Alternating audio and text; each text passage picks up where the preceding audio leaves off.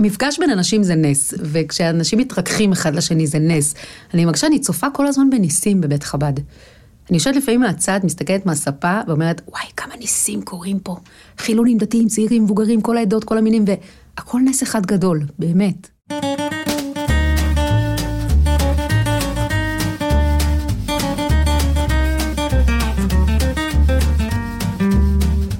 ניסים גדולים וקטנים, רגעים של התפעמות וכל מה שקשה להאמין. אני אורן רביצקי. אני ענת קורול גורדון, ואתם מאזינים ל"היה פה", סיפורי ניסים, הפודקאסט של עיריית ירושלים.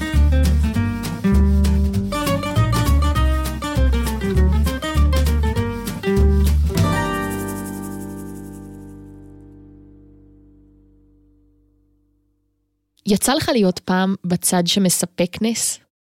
וואי, לא באמת. היו פעמים שעזרתי למישהו סתם עזרה פשוטה ויומיומית, ויכולתי לראות בעיניים שלו שלא לי הוא מודה על זה, אלא הוא חושב שאני שליח ממישהו או מאיפשהו. וזה גרם לך להרגיש יותר טוב או פחות? הוא מייחס את זה לאן שהוא רוצה. תשובה דיפלומטית. כשאני הגעתי לבית חב"ד בקטמנדו, הרגשתי שאני ניצבת מול מחוללי ניסים. וזה לא קשור לחב"ד או לדת, אלא להצלת חיי אדם, להרגעת הורים לחוצים ומטיילים מבולבלים שנקלעו למצבי קיצון. ואם אפשר לחלק אחריות על נס לאחוזים, תהיתי כמה מזה הולך לשליחים, חני וחזקי, וכמה לתנאים כמעט בלתי אפשריים שנפל מזמנת. טרקים באוויר מאוד דליל, מדינת עולם שלישי, רעידות אדמה, סמים נגישים, ותחושת החופש המשקר שיש כל כך רחוק מהבית. בפרק הזה נדבר עם חני ליפשיץ, שכבר 20 שנה חיה בנפל עם חזקי וששת ילדיהם, מנהלת בית חב"ד שעוברים דרכו עשרות אלפי מטיילים ישראלים מכל הסוגים ובכל הגילאים. היא גם כותבת ומשחקת, והיא אולי האדם הכי מלא אנרגיה שנכנס אלינו לאולפן. כשחני הגיעה למערה שבה אנחנו מקליטים, היא כל כך התלהבה והלהיבה אותנו, עד שבלי לשים לב נכנסנו ל5 ערוצי שיחה מקבילים, והיינו חייבים לתפוס את עצמנו ולבקש מחני לעצור. בואי נפסיק לדבר כדי לשמור משהו למיקרופון.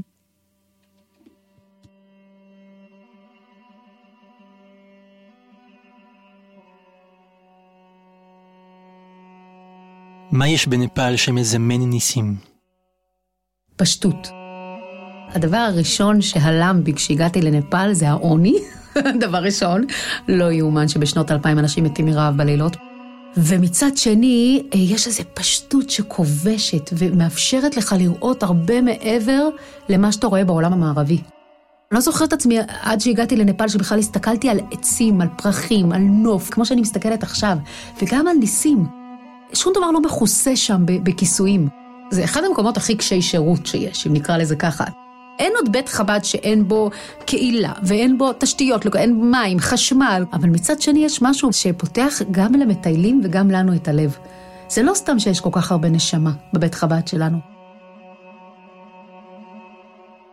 חני, לטובת מי שלא היה בנפל, ואולי אפילו לא חווה את החוויה של בית חב"ד במקום אחר, אני אשמח שתחזרי איתנו רגע אלייך מגיעה לשם ובונה את המקום הזה.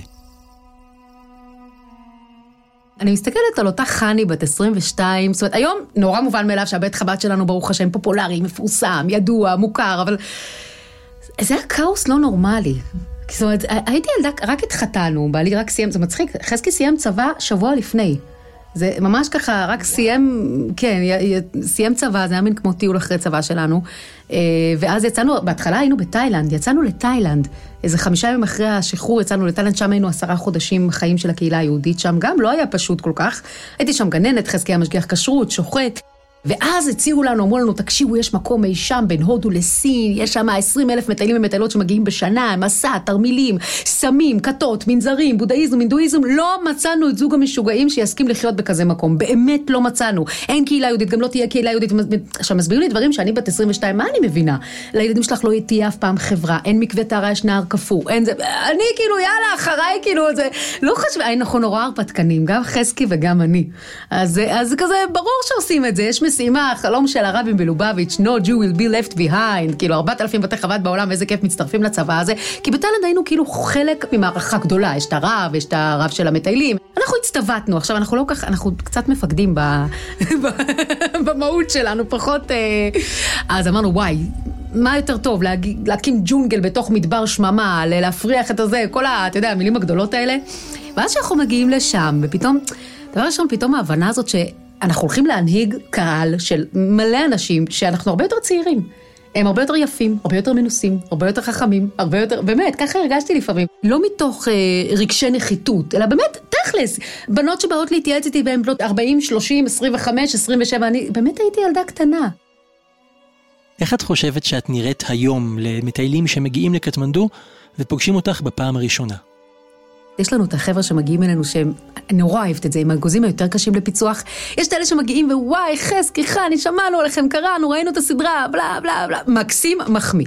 אבל יש את אלה שככה נכנסים ואני יודעת, אני רואה אותם מרחוק ואני כבר מבינה שהם רואים אותי עכשיו כאותה אישה דוסית עם פאה וחצאית ארוכה וחסקי עם השחור והלבן, והנה הם באו להחזיר אותנו בתשובה, נסו כל כך רחוק עד לנפאל, ואני מסתכלת עליהם ואני אומרת, עוד יומיים, יומיים יקרה הנס.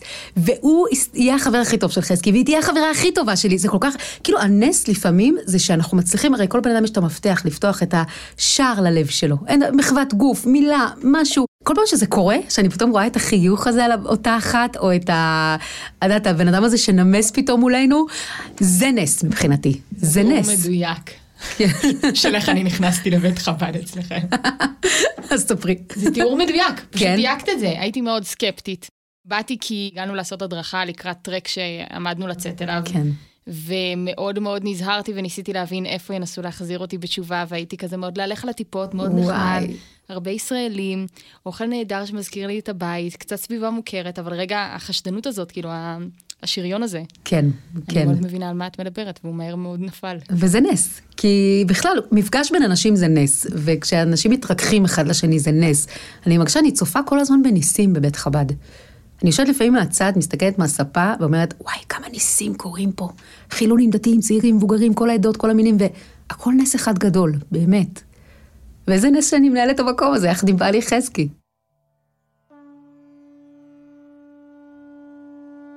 בין כל הניסים המגוונים האלה שמסתובבים לכם בין הרגליים, יש גם אנשים שמגיעים אלייך וזה יותר מאתגר?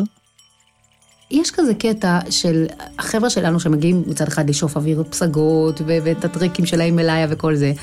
ויש את החבר'ה שמגיעים אחרי לחץ מאוד כבד בארץ, שמתי תתחתן, מתי אתם זורקים הכל, שמים את התרמיל, נוסעים הכי רחוק שיש. המון חבר'ה שמעשנים אצלנו למשל, אמרו לנו, בחיים לא היינו נוגעים בחומר כזה, כן, לא הדברים הקלים, אם הייתי עכשיו בארץ. כי שם יש אבא, אמא, משפחה, אנשים שישאלו שאלות, ירימו גבה, וזה. חבר'ה שמגיעים אלינו, ואתם יודעים, אצלנו יש סמים כמו פטריות אחרי הגשם. תרתי משמע. הייתה לנו בחורה שסיפרה שהיא מרגלת סובייטית, וכולם נגדה. אז ללכת ולהגיד לאנשים האלה, לא, לא, לא, אף אחד לא נגדך, אנחנו בעדך, זה טעות. אתה בעצם צריך לזרום עם אותו בן אדם. אז היה, אני זוכרת, הסיפור עם בחור שהפך לתרנגול. אחרי שהוא ישן. ואנשים לא ידעו איך להתמודד איתו, הוא ממש קיפץ שם וניטר ברחובות הטאמל, ואף אחד לא הצליח אפילו לתפוס אותו כדי לתת לו זריקת הרגעה. אז חזקי ואני התחלנו לנטר כמו תרנגולות. ואז פתאום הוא הסתובב ואומר, גם אתם? ואמרנו, כן, גם אנחנו. ונכנסנו לתוך איזשהו מבנה, אני לא אשכח את זה, זה חברת נסיעות סוויסה. אפילו לא הספקנו להגיע לבית חב"ד, ונכנסנו איתו, פרסנו שם, לקחנו שולחן ופרסנו מפה, ואמרנו, אז מה התרנגולות אוכלים? הוא אמר שצריך לאכול גרעינים. אז אמרנו שם לאחד הנפלים ללכת לקנות גרעינים, שנפצח ביחד. 2:15, בערך 2.5 ישבנו ופיצחנו גרעינים, ודיברנו על איזה לול הכי טוב, ואיזה תרנגולות טובות, ואיזה השחורות הן זה היובות, ואנחנו הלבנות, ממש, הסתכלתי על עצמי בצד ואמרתי, שבת 40, וזה יושבים 3 תרנגולות, מה קורה? איפה עוד יכול, איזה עוד הזיה יכולה לקרות לנו, כאילו באמת. אבל ככה בסופו של דבר הצלחנו להרגיע אותו ולתת לו, וקראנו לדוקטור שלנו, אגב לדוקטור שלנו, הרופא המשפחתי קוראים דוקטור בודה, ואז הוא הצליח באמת לתת לו את הזריקה, ואז מוציאים אותו לארץ. ואז אני נגיד נפגשת עם חברות שלי, שכולם בחורות חבדניקיות, מות 43, ומדברות על הילדים. אני כאילו מוצאת עצמי טיפה משתעממת, לא בקטע מתנסה חס וחלילה, מקסימות ומתוקות. אבל איך אני אספר להם שרק לפני שבוע הייתי תרנגולת? ואיך אני אספר להם שהייתי באברסט, בשפיץ של הנפורנה, כדי לחלץ מישהי שמדממת מהראש, ואני לוקחת אותה עליי והיא בוכה, חני, מה יהיה? כאילו אנחנו חווים באמת אקסטרים, כל יום. למה את בעצם בוחרת באקסטרים המתמשך הזה? זה האקשן, זאת השליחות? אני עוד הספקתי מאוד לחיות את הרבי. ואני זוכרת ששאלו אותו פעם, אני הייתי אז יותר צעירה קצת, שאלו אותו, איך אתה לא מתעייף? אז הוא הרים את העיניים, והוא אמר למי ששאל אותו, מה זאת אומרת? כשסופרים יהלומים, אפשר להתעייף? לא מתעייפים. ובאמת אני רואה את זה ככה, כל אחד ואחד שנכנסים לבית שלנו, הוא באמת יהלום. גם שמאבדים אותם זה קשה. אנחנו שם אבא ואמא, אח, אחות, פסיכולוגים, פסיכיאטר חופשי, כל כך הרבה כובעים ביום.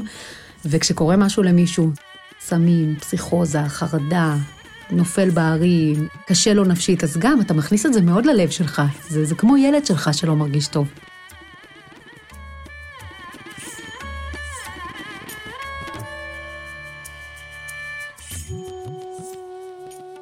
הגעתי לנפאל ב-2018, זה היה עיר החדווש של בן זוגי ושלי, שמענו כמובן את בית החב"ד, באנו מאוד סקפטיים ולחוצים שהחזירו אותנו בתשובה, מהר מאוד התחברנו, חזקי עזר לנו מבחינת כל הידע של איך עכשיו יוצאים לטרק, טלפון לווייני, ממה להיזהר, ממה לא. מרגיש לי כאילו שבנפאל, שזה באמת מקום שמזמן סכנה, הוא מזמן לך את חוסר האונים הקרב, פשוט תלוי באיזה שלב ובאיזה גובה זה יגיע. ומה שהם עושים זה בעצם גורמים לכולם להבין, אוקיי, איך לא תמותו? איך אתם עכשיו שומרים על עצמכם? כל מי שנוסע על הטרקים האלה, יש לו איזה חוסר ידע מובחן שגורם לסכנה עתידית קרובה, ולנו יש גם את הסכנה וגם את הדרכים להתמודד איתה. הגענו לטרק, הכל היה טוב ויפה, התחלתי להרגיש קושי קצת עם נשימות, דיברנו עם חזקי מהדרך, הגענו 100 מטר מהבייסקמפ, שזה המטרה המיוחדת של כולם, הרגשתי לא טוב, כאב לי הראש. ירדנו לתחנה הקרובה, שזה עדיין להיות בגובה של 500. יש שם אנדרלמוסיה מטורפת, המדדים שלי נוראיים, של החמצן, כולם מלחיצים אותנו, כל המטיילים הישראלים גם בטוחים, כל אחד שהוא יותר טוב מהשני ויודע מה לעשות, בודקים אותי, מכניסים לסטרס אטומי, מה סטרס עושה? מוריד עוד יותר חמצן. דיברנו עם חזקי, וחזקי עזר לנו בצורה מטורפת, גם הרגיע אותנו בכל האנדרלמוסיה הזאת של ישראלים ושל נפאלים ושל כל אחד עם המכשירים השולו, או כל אחד אומר משהו אחר, מטורף. ירדנו על סוס. כמובן, דבר ראשון, כשאני עולה על הסוס, בן הזוג שלי נעמד מאחורה, לחוץ, הסוס בועט בו. סליחה שזה מצחיק אותי. זה היה קורע מצחוק. הוא צועק על הסוס, מקלל אותו. בנפאלית? מהרגע הזה הוא התאפס. ישר אותו, חד משמעית. אז ירדנו בעצם לגובה יותר נמוך, ככל שנמצאים בגובה יותר נמוך, יותר קל לנשום, והסכנה שיקרה ממש פוחתת, ובבוקר שאחרי זה הובלנו במסוק לבית החולים. וכשחזרנו לבית, ופתאום כבר עברו איזה שבועיים, הבית שינה את פניו, פתאום מטיילים אחרים מגיעים. כן, זה מדהים, התחלופה הזאת כל הזמן. והגענו לחזקי, והיינו אסירי תודה, והתרגש גם, אבל זה היה ברור שמה שקרה לנו, שהרגיש כמו, קשה לי מאוד להשתמש במונחים של ניסים, אבל כמו חוויה מצילת חיים, הייתה לנו כתף, ידענו מה לעשות, לא נכנסנו ללחץ, אנחנו חיים ושלמים ושמחים, וזה הרגיש כאילו, זה כל כך ברור מאליו בשבילו, זה כל כך רגיל בשבילכם להציל כל הזמן חיים. איך אפשר לשרוד כשכל הזמן קורים דברים שהם בלתי רגילים, כשכל הזמן אתם עסוקים בלחלץ נפשות, או חלילה לא להצליח? יש לי המון אמונה וביטחון. אני כמעט לא דואגת על כלום. לא יודעת, וזה משהו ש... כי את יודעת שמשהו יקרה, כן. או שאת תפעלי ותשפיע על זה לטובה. כי אני יודעת שהקדוש ברוך הוא אוהב אותי. זה נשמע מוזר. אני יודעת שהוא אוהב אותי. וזה לא אגב שאני לא עוברת בעצמי מסעות בחיים, ואני חוטפת ממנו כפות לא פעם, אבל אני יודעת שהוא אוהב אותי. אני חושבת שהקדוש ברוך הוא שהוא מסתכל עלינו, הוא מבין אותנו הרבה יותר ממה שאנחנו חושבים. זאת אומרת, הוא מסתכל עלינו ואומר, הנה, הוא עכשיו עובר תקופה קשה, בוא ניתן לו. גם אם הוא חטא, טעה, היה לו איזו טעות קטנה, פיקשוש, אנחנו בני אדם, בכל זאת, לכן אנחנו לא מלאכים, נכון? אז הוא אומר, בסדר, נניח לו, בוא, את זה לא נספור לו.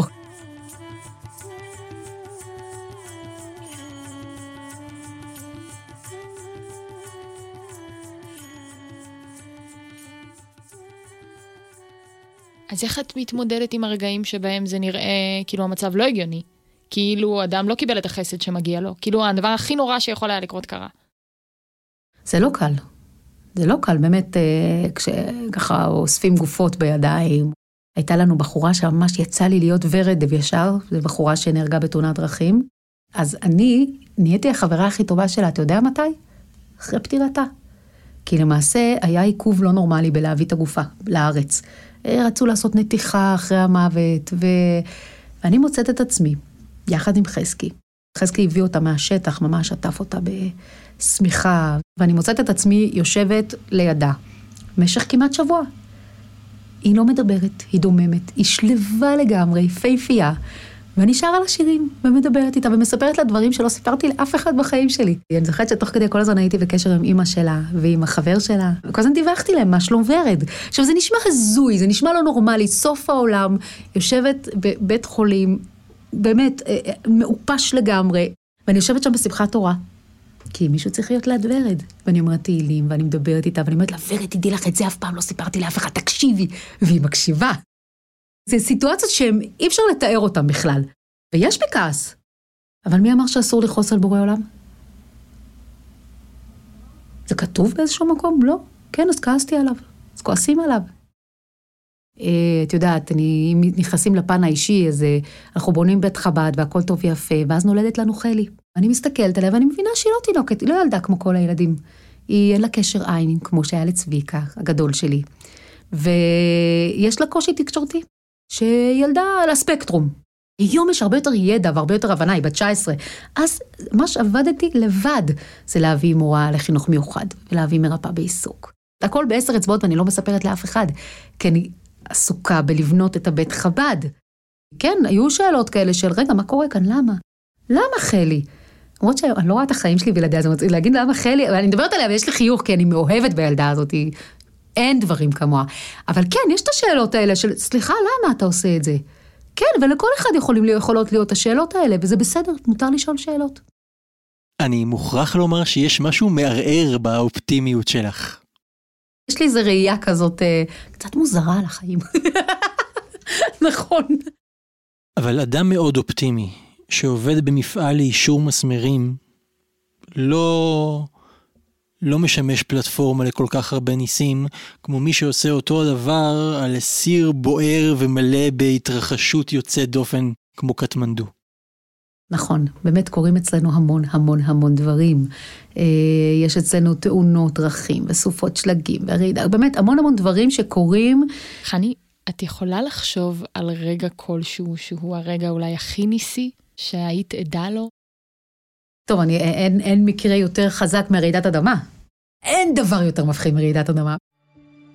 זה חוסר אונים, זה שבת, אני זוכרת 11:15 בבוקר, וככה הילדים משחקים בחדר משחקים עם העוזרת, לליטה המקסימה שלנו, ואני ככה בחדר השינה, עוד רגע קמים לסעודת שבת, בעלי היה עם הילד בקריאת התורה, ופתאום מין רעש מטורף כזה. התחלה הייתי בטוחה שזה משאית מים שמגיעה כדי לשאוב. לא, אבל תוך שנייה את מבינה שזה, העולם מתהפך, הבית מתחיל להיטלטל, וכמו פלסטלינה, ממש כאילו הקירות סוגרים עליי, התקרה עולה, יורדת, הקיר התחיל לסגוש, אני בחודש שביעי להריוני, אני שומעת את הצרחות של הילדים שלי, ככה, אמא, מה קורה? זה קטע, כי זה 2 דקות סך הכל, 2 דקות ארוכות כמו הנצח. זה הייתה אחת הרעידות הקשות בעולם, 7.9 בסולם ריכטר, אני מנסה לסחול לילדים שלי, הבטן גדולה של הריון, ואני מנסה לסחול ונופלת וקמה ולא מצליחה להגיע אליהם.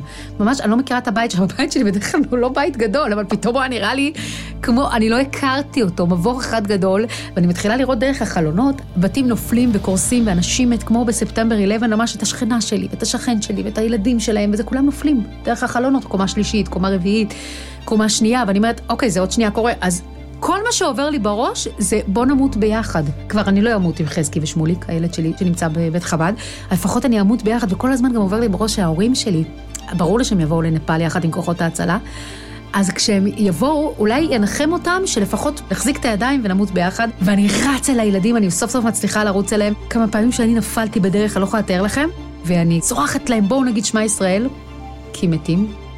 זה מצחיק, כי אפילו שם היה לי איזה שביב של אופטימיות. אני זוכרת שאמרתי להם שהאדמה משחקת איתנו תופסת, אולי ננצח, אבל אולי לא. זאת אומרת, היה ברור לי שלא. עכשיו, מה צריך לעשות שיש רעידת אדמה? זה לצאת החוצה. לא חשבתי על זה בכלל. קופצת על הילדים, על העוזרת כמו איזה רמבו, צועקים שמע ישראל. לאט לאט האדמה נרגעת, והילדים, אני מסתכלת שהם בריאים ושלמים, וחזקי רץ הביתה, כבר אין כמעט מדרגות. ארונות, מראות, מדרגות, הכל קרס. שום דבר לא נראה כמו שהיה לפני 2 דקות. 9,000 הרוגים ב2 דקות. ואז חזקי רץ עם הטלית של שבת מגואלת בדם, כי הוא דרך שם הצלעים ועל גופות, והוא היה צולע אחר כך כמה חודשים, והוא אומר, לעוף מהבית, לצאת מהבית, ואני כזה, נכון, לצאת מהבית, מי חשב על זה בכלל? אנחנו יוצאים מהבית, דקה אחרי שאנחנו יוצאים מהבית קורס בעצמו, זאת אומרת, אני מבינה שזה נס מטורף שקרה, ואנחנו משאר רצים לבית חב"ד, וברגע אחד אני הופכת להיות שוב שליחה, אז מוצאים את הצ'ונט הגדול, ואנחנו תופרים ראשים, תופרים ידיים, תופרים רגליים, הכל זה, ותוך כדי, אני שמה יד על הבטן שלי, ואני מבינה שהוא לא זז. לא זז. עכשיו אני מבינה. נפלתי, קרסתי, נפלתי. טוב, אני אומרת, אולי אני אוכל קצת שוקולד. אני אוכל קצת שוקולד, תוך כדי שאני מחבקת אנשים, וגם הילדים שלי בעצמם. זה מדהים איך שכל ילד חווה טראומה אחר, אחד לא מדבר, אחד לא מפסיק לדבר. אני גם חני האמא, חני השליחה, וגם... והתינוק איננו. אני מבינה שהוא איננו, כבר שעות עברו. 3, 4, מגיע כבר לילה. ואני מבינה שלאף אחד אני לא יכולה לספר את זה גם. כי חזקי עוסק בהצלת חיים, פשוטו כמשמעו. ישר התחילו שם SOS, מאנשים שהיו תקועים בערים, בכפרים, וסלעים קורסים עליהם, וחזקי פשוט יצא בהליקופטרים פרטיים. לא סיפרתי לו. ולילדים שלי צריכים אותי הכי חזקה שיש. אז אני מחייכת לאנשים את החיוך הכי גדול שלי, ובפנים אני כל הזמן בוכה על מה שהבאתי, ועובר הלילה, ויום, מגיע יום חדש. ואין ילד. אני מרגישה קצת כמו קבר מהלך. אין בית חולים, הכל קרס, אני לא יכולה גם ללכת עכשיו לעשות איזשהו תהליך, לבדוק, אין. ואנחנו עוזרים לנפלים, ועוזרים לישראלים, ועוזרים פה, ועוזרים שם. וביום הרביעי אנחנו הולכים לאזור של השריפת גופות, והתחילו לשרוף שם. לנו היו מאות מנותקי קשר ישראלים. יש לנו כבר ניסיון מבחור בשם ג'ורג' אבדי, שהיה 2 לפני כן, שרפו את הגופה שלו. בחור יהודי מברייטון, מאנגליה, שיצא לטרק, חשבו שהוא איזה נבד נפלי ושרפו אותו, ונורא פחדנו שזה מה שיקרה. ובאמת, כל כך הרבה מנותקי קשר היו בנפל, וחבר'ה שלנו ישראלים, ובכלל, גם פנו אלינו מכל מיני קהילות יהודיות.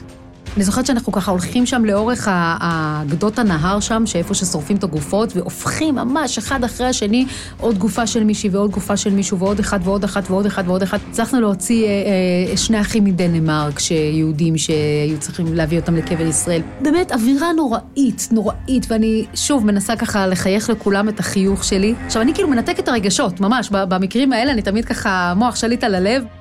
ופתאום אני מסתכלת על עצמי מלמעלה. עכשיו אני רואה אישה, אומללה, לא אפשר להגדיר את זה אחרת, אומללה. החצאית השחורה שלה נשרכת על הכביש השבור, וככה היא מטונפת לגמרי, הגב שלה כפוף, וכאילו מחייכת לאנשים, אבל היא בעצם קבויה לגמרי, וכל הגוף שלה שבור וכנוע, וברחם שלה אין שום דבר. כשאני מסתכלת על עצמי, אני אומרת, למה את נכנעת לזה? לא, ממתי את בכלל נכנעת למשהו? ואני זורקת את התיק. ככה אנשים רצים ולוקחים את הבקבוקי מים, ואני לא רואה אותם כבר. ואני רואה את העיניים למעלה, ואני אומרת לו, תחזיר לי את הילד. אתה שומע אותי? תחזיר לי את הילד הזה שלי. ולא קורה כלום כמובן, כן? את האנשים ככה מסתכלים, גם ככה הכל היה בלגן ומאומה, ומין תוהו ובוהו על פני תהום. מתחילים לרדת זרזיפים של גשם, ואנשים קצת תופסים איזשהו מחסה, ובקעה מלאה עצמות, ושריפה של גופות, וריח נוראי, והבגדים שלי הולכים ומתלכלכים באפר, ואני לא רואה כלום. כל מה שמעניין אותי, זה אני ובורא עולם, שאם מספרים לנו שהוא אבא שלנו, נכון? אז אם אתה אבא שלי, ואני הילדה שלך, אז עכשיו תעשה בשבילי את זה, ותחזיר לי את הילד, וכמו ילדה קטנה אני רוקעת ברגל. אני עומדת ורוקעת ברגליים ואומרת לו, תחזיר לי את הילד הזה שלי. אתה שומע אותי, תחזיר לי את הילד, אני לא מוותרת עליו, אני לא מוותרת לך. ואני אומרת לו, אני לא זזה מכאן. אתה תחזיר לי את הילד, עכשיו יום רביעי. הילד משבת בבוקר, אני לא מרגישה אותו בכלל. מה הסיכוי? אבל לא מעניין אותי. אני לא רואה ממטר, אני לא רואה כלום, והגשם הולך ומתגבר, וגשם של אופרת, גשם מטונף, יורד ככה למטה, אולי שוטף את האנשים בשחור. ואנשים מסמנים לי ללכת, אולי קצת לצד, ואני עושה להם ככה עם הראש, ככה מידה בראש, ואומרת, צועקת עליו, אבל עכשיו אני כבר צורחת. תחזיר לי את הילד, אתה שומע אותי, תחזיר לי את הילד. והגשם הופך לסופה, ואני לא זזה. 5 דקות, 10 דקות. כל כמה דקות אני שוב רוקעת ברגל ומתחננת אליו, מבקשת ממנו, אם אתה אבא שלי, אז תחזיר לי את הילד שלי. ופתאום אני מרגישה בעיטה, ועוד בעיטה, ועוד בעיטה. ואת הידיים שלו נפתחות ככה, מה שאני זיהיתי איך הגרופים שלו נפתחים, והכל כולו מקובץ. ואני לוחשת לו, אני מרימה את העיניים למעלה, ואני אומרת, תודה, תודה, תודה. וכל טיפה של גשם דמתה בעיניי לנשיקה שבאה מלמעלה. ומאז אני כל הזמן אומרת לאנשים, אל תוותרו לו. אל תוותרו, תרקעו ברגליים ותגידו, תן לי אהבה, תן לי שלום, תן לי תקווה, תן לי, אתה אבא שלי, תיתן לי. שניאור שלנו נולד 3 חודשים אחרי, ילד מתוק, מלא באור. קראנו לו שניאור גם כי הוא נולד בי"ח באלול, וגם כי איבדנו שם את אור אסרף ברעידת אדמה, והילד הזה עבר 2 רעידות אדמה. 2 אור, המשפחה של אור אסרף שנהרג ברעידת אדמה, באה אל הברית מילה, זה היה בארץ, וכזאת התרגשות, באמת מדהים. את מספרת שכל הזמן כשבאים מטיילים, את מאוד מפרידה את הילדים שלך, את ממסכת אותם, את מבודדת אותם, ומאפשרת להם לא להיות שם. פתאום כשיש רעידת אדמה והם חווים את זה איתך, אין לך שום דרך למסך את זה. נכון. איך מתמודדים? איך מתקשרים להם את זה? איך מסבירים להם שקרה אסון? אבל הם גם ניצלו מהאסון, אבל מלא אחרים לא ניצלו. אולי הניסיון הכי גדול שלי ברעידת אדמה באמת היה ילדים, כי ממש כמו בסרט החיים יפים, נחרט לי הדבר הזה, הסיפור הזה שלו, מספר לילד שלו בשואה, בבורות, בביבים. אמרתי לעצמי, ככה אני מגדלת את הילדים שלי. ואין לך מושג כמה, חזקי ישב בכלא. תקופה, הייתה איזושהי בעיה עם הוויזה, ואיזושהי טעות של נפאלי, שלא משנה שאחר כך כולם ביקשו סליחה ופיצו, והילדים שלי חשבו שהוא עוזר לאיזה ישראלי באיזה כפר. דברים כאלה קטנים. ופתאום רעידת אדמה והכל מתהפך. ואני זוכרת שהדבר באמת הראשון שעשינו כשהגענו לארץ, זה לטפל בכל אחד בצורה שהוא צריך טיפול. ממש עשינו איזושהי הפסקה של איזה 3-4 חודשים בארץ, אני נשארתי איתם, וכל ילד וילד ממש בדקתי מה הוא צריך. אם זה ילד אחד שהיה צריך טיפול באומנות, וילד אחד שהיה צריך משהו בדרמה, וילד אחד שהיה... ממש, כל ילד עם הדיבור שלו, כי פתאום באמת ההבנה שאין לי איך להגן עליהם בסיפור הזה. הם באמת חוו כאוס שאי אפשר לתאר אותו, וגם הם לא יכולים לשתף חברים בחוויות שלהם, כי הם לא יבינו. כמו שאני לא יכולה לשתף כל כך את השליחות האחרות, בכל מיני דברים שאני עוברת, או חברות, אז גם החברים שלהם, כמה שהם יספרו, אוקיי, אדמה רעדה, זה קרה, זה קרה, לא יבינו באמת מה הם עברו. אז כן, זאת הייתה התמודדות מספר אחת שלי, שפתאום לא הכל עטוף בצמר גפן לילדים שלי. כי אני נורא...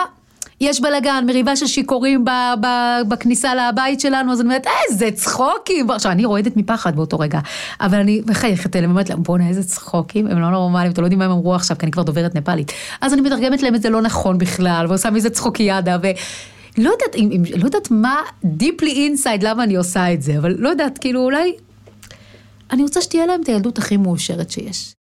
כל עוד אני יכולה לשמור עליהם, אני עושה את זה ממש בקנאות. אבל כשאת לא מצליחה, איך את מתמודדת? זה לא סודק את זה? זה לא, אוקיי, הנה, הם כבר נחשפו למציאות, אפשר להמשיך לחשוף אותם? בחרנו לחיות בשליחות של חיים, שהיא כולה אקסטרים וטירוף ושיגעון. הילדים שלי לא אשמים. אתה יודע כמה פעמים אני שואלת את צביקה, איך הייתה חוויית הילדות שלו? ילד קטן בן שנה שנודד בין תאילנד, ואז נפל, הוא טוען שהוא בסדר, אני ממש מקווה. מבחינה אובייקטיבית, מה המדדים מראים? הילדים שלי ממש בסדר, ברוך השם, כאילו באמת, גם צביקה, אבל לא, ברור לי שהקטע החברתי, תשמעי, באמת הילדים שלי חיים במציאות חיים מאוד מורכבת, זאת אומרת, אין להם חברים שם, עדת, קבוצת השווים, זה החבר'ה המטיילים, שזה לא קבוצת השווים שלהם, אני מאוד קנאית לפרטיות שלהם. גם למדתי לאט לאט לך לעשות את זה, להיות ככה זמן לזוגיות, זמן להורות. בהתחלה גם הכל היה מורבב אחד עם השני. בשנים הראשונות חיינו בתוך הבית חב"ד, אין פרטיות, אין רגע מנוחה, אין רגע שאפשר להסתכל אחד לשני בעיניים, אין... היום באמת אני מסתכלת על חני בת 22 שבונה מפעל חיים כזה מאפס, ושוחטת תרנגולות באמבטיה וחולבת פרות וזה, ואני אומרת, יואו, מה זה? כאילו, ממש בא לי לחבק אותה. כי לא היה לי קל. כי אני תמיד מחייכת וזה, אבל לא היה לי קל. וגם הרבה בכיתי בהתחלה. אז מצד אחד אמרתי, כאילו, החלום שלי מתגשם פה. אבל ברור שאם תשאל אותי באמת באופן כן, ברור שיש גם רווח והפסד. לקח לי 10 שנים באמת כדי להעיז ולומר לחזקי ככה ולעצמי, לא רק לחזקי, ששבת בבוקר אני עם הילדים שלי. זאת אומרת, יש את כל המאות אנשים שיושבים בשולחן שבת, אבל הם יסתדרו גם בלעדינו, יהיה בסדר, הילדים שלי צריכים אותי יותר. חני, מה את עושה בארץ? יש לך את זה יותר, תראה, הגיעה קורונה, יש מגפה כזאת, תושמע קורונה, לא אתם שמעתם. היא התחילה, האמת שזה מעניין, כי התחילה בין הודו לסין. תחלואה במדינת עולם שלישי זה לא פשוט, אני זוכרת שנפלים לא כך ידעו להתמודד עם זה, וסיפרו לנו שכפר מרחק 20 דקות נסיעה מאיתנו, יש כפר ששלם שכולם איבדו טעם וריח, לא מרגישים טוב, משתעלים, אבל לא יודעים מה יש להם. הלכנו לבית החולים כדי לראות איך הם מתמודדים עם הקורונה, זה היה מדהים, הם הראו לנו סבילון של אמבטיה, זה הבידוד, זאת אומרת, ממיטה למיטה, הבנו שבדיקות סרולוגיות אין שם, זה השלב שאמרתי, חזקי, we have to go. אז התחלנו להצעיר את המטיילים, שבחינתם זה היה כאילו, שברנו להם חלום, חסכת פרוטה לפרוטה כדי להגיע לנפאל, להודו, לכל האזור הזה, פתאום אנחנו אומרים לחבר'ה, צריך לצאת, אנחנו במצב לא טוב. בהתחלה הם סנו אותי, אמרו לי, חני, די, אל תגידי את זה, יהיה בסדר. אמרתי, תקשיבו, פתאום הייתה לי את זה, בהתחלה היה הכל אופטימי, ואז כשהתחלתי לראות עוד אנשים חולים ועוד כפרים שזה פגע בהם, אמרתי, זה יגיע לקטמנדו תוך שנייה. כשאת לא אופטימית, זה נראה לי מחזה מטורף. אני חושבת גם שזה מה ששיגע אותם, שפתאום לא חייכתי, זה היה כזה, חבר'ה, צריך לצאת. יצאנו ממש מהמטוס כמעט אחרון שיצא, נשארו עוד 5-6 חבר'ה שלא הסכימו לצאת בשום פנים ואופן, נשארו שם, את יודעת, באגם ששריטה, ופה קרה, ואמרו שהסמים יצילו אותם. הם גם יצאו בסופו של דבר. זהו, כיום נפאל מרוקנת.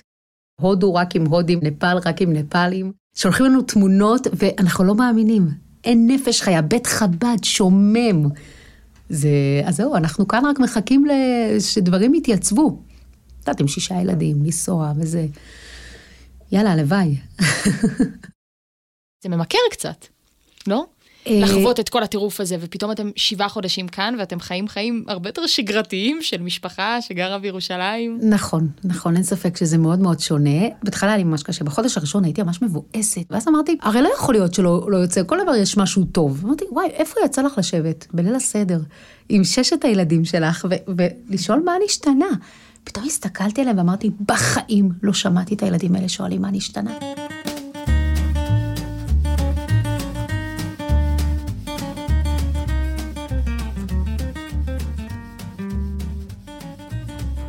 תודה רבה לחני ליפשיץ. הפודקאסט הוקלט באולפני שלג. את הפרק הזה הקליט וערך אורי דרור. תודה גם לכל מי ששיתפו אותנו בסיפורי הניסים שלהם. את הפודקאסט יזמה והפיקה עיריית ירושלים, האגף לתרבות ואומנויות. אני ענת קורול גורדון. אני אורן רביצקי, והפרק הבא של היה פה סיפורי ניסים כבר מחכה לכם.